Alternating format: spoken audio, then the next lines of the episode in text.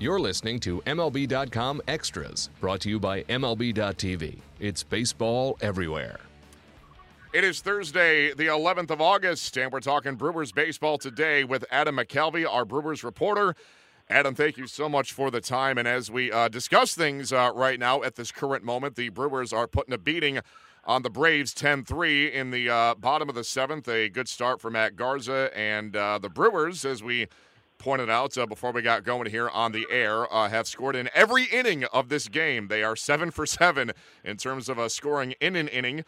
So, assuming they do not bat in the ninth, which they should not, uh, maybe they can pull this off and score in the eighth to set some kind of record. We don't know the last time a team did that. Uh, you know, that's for the folks at Elias to figure out. But we'll see what transpires in these next uh, 10 to 12 minutes and see if the Brewers can do something kind of cool and score in uh, every inning of a game. Right now, they're leading 10 3.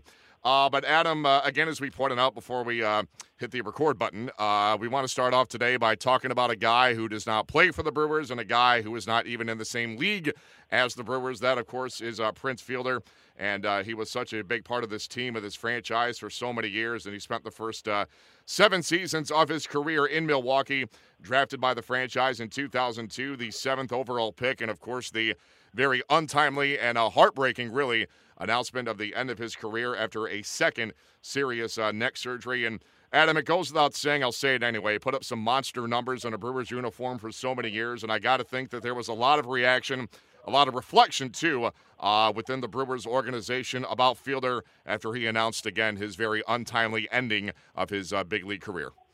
Yeah, there was. Okay, so you know this is tricky because the Brewers came to prominence just as Prince Fielder was getting to the big leagues, and it was a group of guys who brought them to prominence. It was Rickie Weeks and Prince Fielder and Corey Hart, J.J. Hardy, later Ryan Braun, guys who were drafted and developed by the Brewers.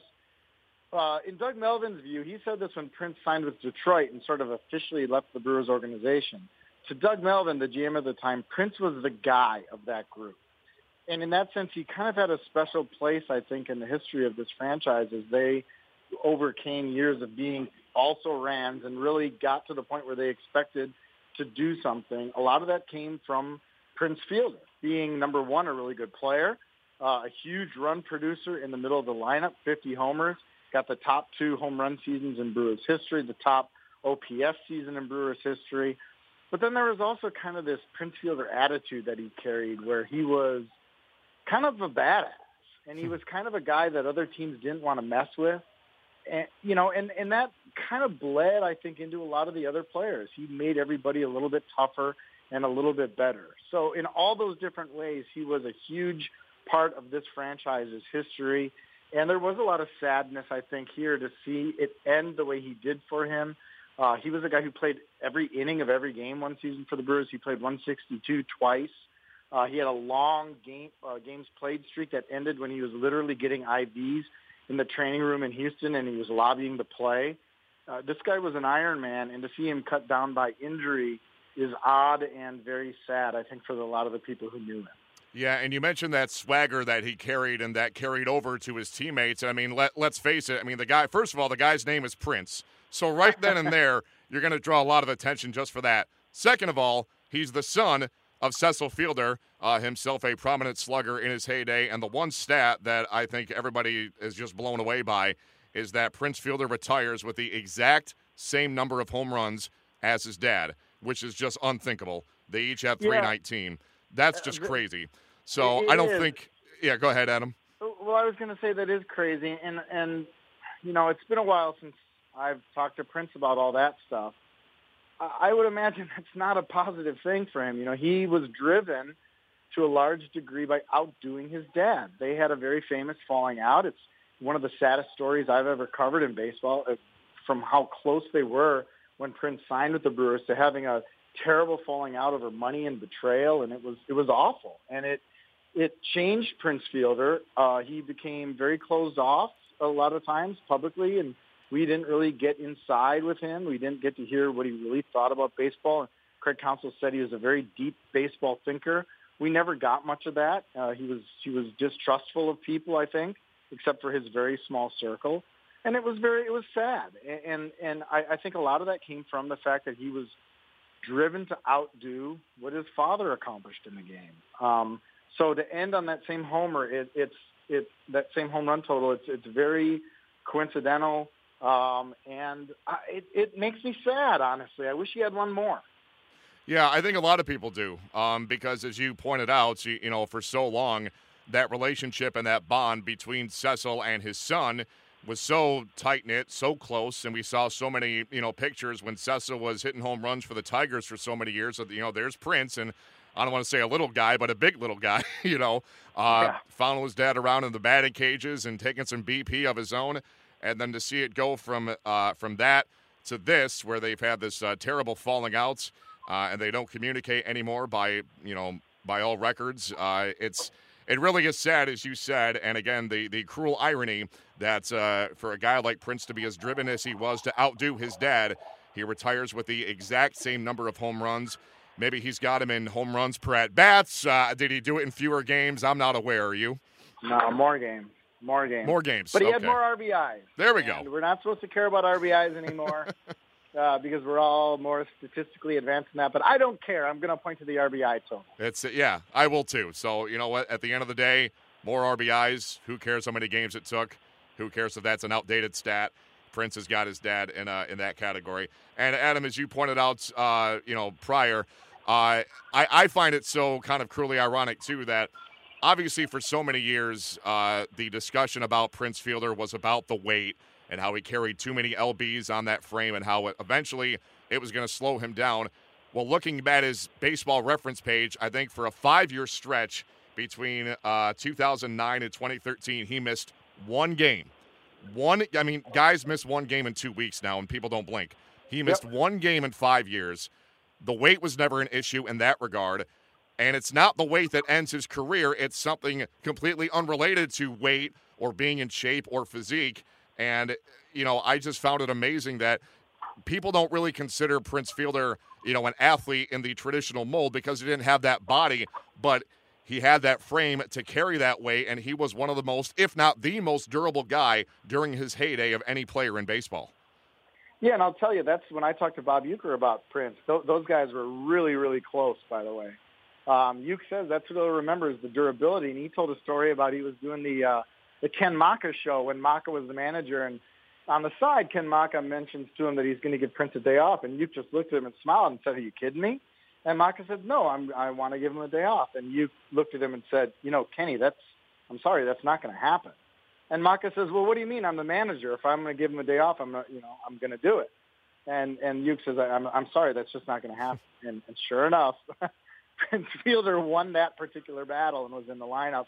And the day that game you're talking about where he missed, it was in Houston, and he was literally so sick that he had to get IV uh, from the Astros team doctor, and yet he was still lobbying to play. They had to basically carry him back to the team hotel to get rest that night. Uh, so yeah, he was durable. He played every day and he ran to first base really hard. And he was complicated. Uh, he was, um, you know, he was not a baseball saint. I'm not trying to make him out to be that way, but but you could never question how bad that guy wanted to win, and, and you could just watch it yesterday how much it killed him uh, to have to step away. It was it was heartbreaking on so many levels. Uh, we saw the reactions of his children uh, at that press conference in Arlington, how hard it was for them. But I think that Prince took some solace in the fact that uh, you know, his kids. I'm not quite sure their ages, but for the most part, they were able to watch their dad play, and for uh, a, a pretty good number of years. So I think that that gave him some comfort. They were able to uh, enjoy his career for however long it lasted. Is he? He's only 32, I believe, and he had uh, how many years in the bigs, Adam? Yeah, I know seven years in Milwaukee, 12 years. I think that sounds about right.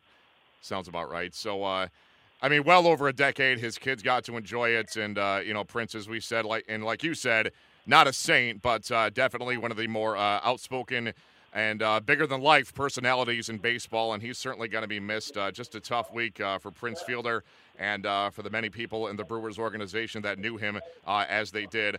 Adam, to kind of transition here to talk about the the current Brewers and the team itself you know, kind of a tough go for the team lately, but uh, they did last night on Wednesday snap a three-game skid as they beat the Braves uh, four to three kind of my biggest takeaway has been the the new look bullpen.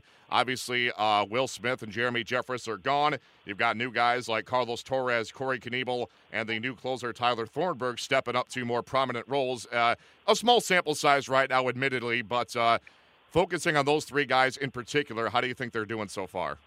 Yeah, they're. I mean, they're doing well. That's been a strength of this team this year. Uh, Thornburg is a guy who's got pretty sick strikeout numbers in the opportunities that he's gotten. So he certainly has the stuff to be a closer and kind of a mindset for the ninth inning. Uh, Craig Counsell was talking this morning about how there was a game against the Cubs earlier in the year where they needed Thornburg to do that just because Jeffress was unavailable. And Counsell sort of took one look at him and knew, you know, he's a guy who can handle that. He's not going to change because it's the ninth inning.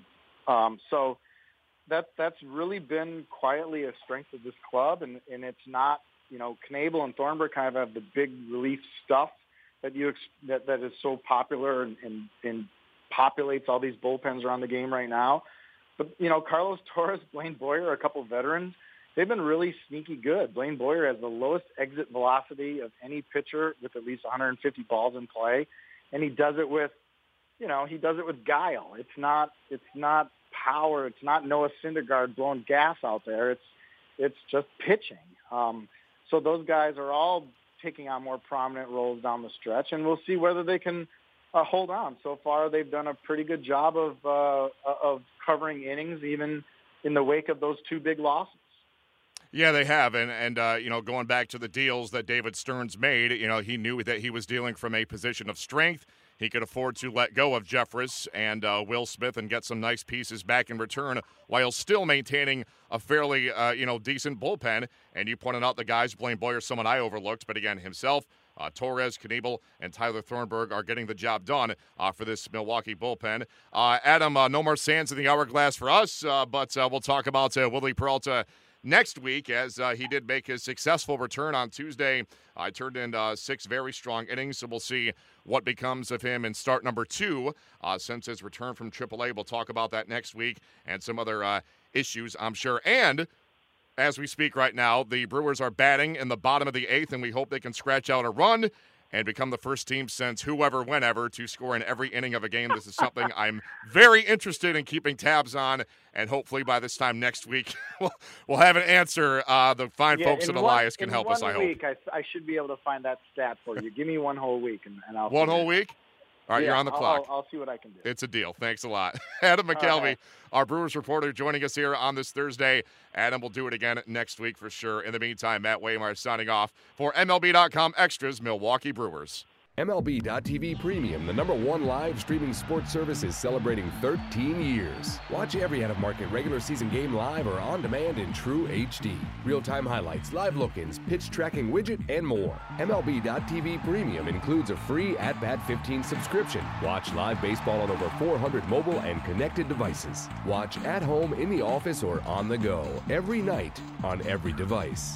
Blackout and other restrictions apply. Visit MLB.tv for details.